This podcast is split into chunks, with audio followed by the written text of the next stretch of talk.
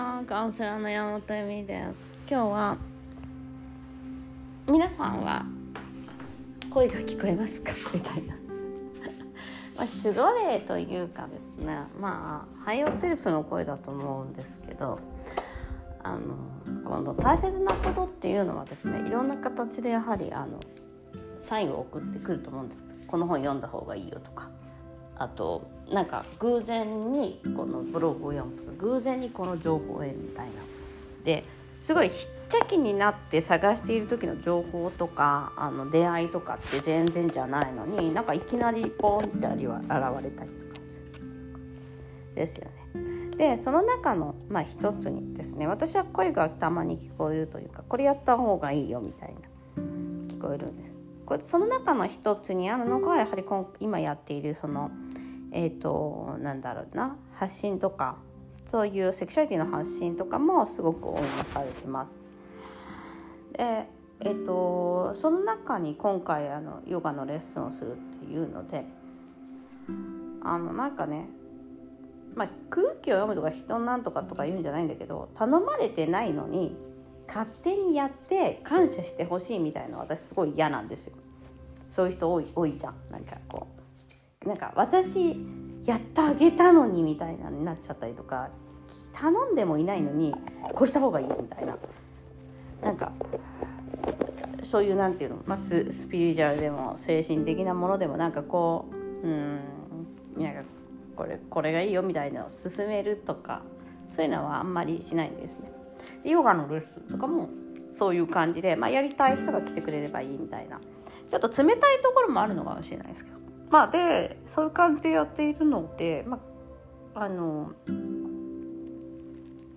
こうおせおせではないんですね。ででも今回そのヨガのレッスンをそのお友達がね妊娠してるからそれはすごいね上からのお達しがあったんですよ。いや彼女に疲れてるからヨガをやってあげろとヨガヨガのレッスンしろみたいな感じだったもうそんなさなんかさおせっかいおばばみたいなの嫌だとか思って無視してたんですよね。したら朝起きた瞬間とかにそのメッセージが来るんです。でもこれってみんな多分ね来てるものだけど感じてないだけだと思うんですよ。なんかでああの人に連絡しようとかもそうなんですけどね。あの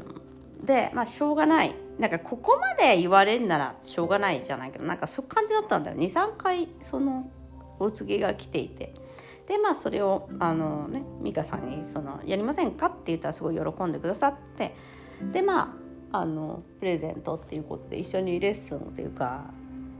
したんです。で、まあ、そういうのははっきり言っても全然準備とかもしなくても私はその人の状況とか体つきとかなんだろう、まあ、見れば大体こうやればいいなっていうのがもうヨガはちょっと身に染みついちゃってるんですよね。ヨガの先生を10年以上でで毎日のように人が家に来てたわけです。もう、えっと、すごいちっちゃな、えっと、部屋でやってたんで4人とかしか入らないでもう毎日毎日人の呼吸を見て毎日毎日人の動きを見てた時期があって。でコロナでね終わっちゃったんですけど、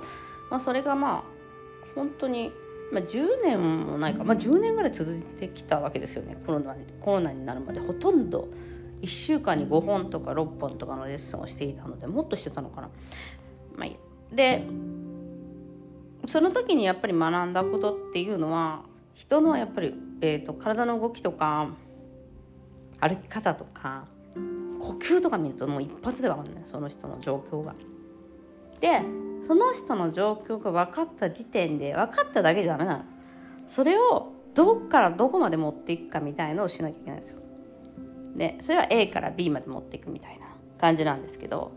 でそれを、えっと、1時間とか、まあ、レッスンの間の間にやるんです。でそれは、えっとまあ、もちろんヨガのテクニックもあるんだけど自分の気持ちというかも持っていくみたいなところがあって。前は私はそんなことできないみたいのがあったような気がします最初は。でももうねもう本当にすごい数をこなしていくわけじゃないですかそうやって。1週間に45本やってとかだから。で45本レッスンしてなおかつ1年間、えっと、50だから、まあ、200本とかのレッスンしてたのかの時。で2300本のレッスンしてでなおかつそれが何年も何年も続いていくからもう慣れるんですねやっぱねそれに。はいはいいらっしゃいいらっしゃいみたいな感じで。はいじゃあこれやってこれやってこれやってこれやってこれやってこれやってこれやってこれやってドンみたいなもうなんかねやそれがもうそのもう体系としてできもちろんあの理論的なものがあるんでヨガの場合はこのレスこのポーズイングをした後にこれやった方がいいとかこうやって盛り上げてこうやって盛り下げるみたいな盛り上げて盛り下げるっていうのかなこうゆっくり下げるみたいなのとかもあるんですけど、まあ、そういうのは本当に身に染みてるので全然あのえっとまあセミナーとかよりもね全然の気合が入んないんですけどでそれでえっと美香さんにそのご紹介して。でももうヨガはそのやっぱりコロナがあったんでちょっとやっぱもうやっぱり難しいなっていうのがあってで、まあ、私カウンセリングやっている中でも本当はねあのカウンセリングを終わった後というかカウンセリングやっている中とかもずっとこれこういうことで続けた方がすごくいいことですごく簡単なことなんですけどあのやっぱりねも、うんと、ホメオスタシスとかあとやっぱセンシティブティブな人ってその感受性高い人ってやっぱり行きやすいですよそっちに。ちょどうしてもこうそのそっちの空間に行きやすいんでそのねこっち戻していくみたいな作業がこのヨガであの前はその振り戻しが強かったから私もすごいヨガのことをすごく進歩したっていう感じはあるんですけど、まあ、今は日常にやっているっていう感じで続けてはいる。続け毎日ね少しずつでも続けてはいます。で、まあ、その10年間やっていくうちに、まあ、理解したこと体が理解したことっていうのがいっぱいあってで何話してたんだっけ？っていう。ああそうそうそう。だからその美香さんのその、まあ、お告げがあったわけですよ。でまあしょうがねえみたいな感じで、まあ、たまたま私このブログとかも結構そういうところがあって。なんかね結構物臭なんです。やりたくないの。そういうの。なんか人に何を思われるか分かんない。もうそんなにやんなくたって生きていけるしみたいな。感じなんだけどあのまあいろんな理由でこうやった方がいいやった方がいいやった方がいいって言われるんですね。そのお告げみたいな。そのまあそういうものばっかりではないんですけどあの、うん。まあ、聞けば大体答えてくれるかな。